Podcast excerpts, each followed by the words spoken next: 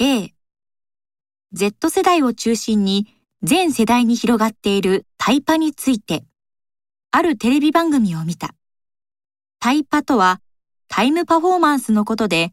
かかった時間あたりの効果や満足度を示す。タイパを重視した行動の代表は動画などの倍速視聴だが、他にも栄養が手軽に取れるインスタント食品、本一冊を10分に要約するサービス、手軽に通える時短ジム等の利用もある。同番組の調査によれば、大学のオンライン講義など勉強においても、録画の倍速視聴で効果が発揮され、倍速で2回見た方が頭に入るという学生の証言もあった。脳の認知機能には処理能力の限界があるため、倍速は干渉には向かないという指摘がある一方で、倍速でも学習効果は変わらなかったという調査結果も紹介されていた。B、主に10代から20代前半の若者の間で、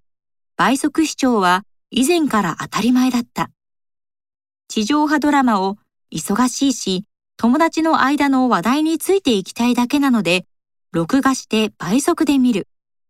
内容さえわかればいいから、ざっと見て、細かいところはまとめサイトやウィキペディアで補足する。彼らは回り道を嫌う。膨大な時間を費やして何百本、何千本もの作品を見て、読んで、たくさんの外れをつかまされて、その中で鑑賞力が磨かれ、博識になり、やがて生涯の傑作に出会い、かつその分野のエキスパートになる、というプロセスを決して踏みたがらない。彼らは見ておくべき重要作品をリストにして教えてくれという。彼らは近道を探す。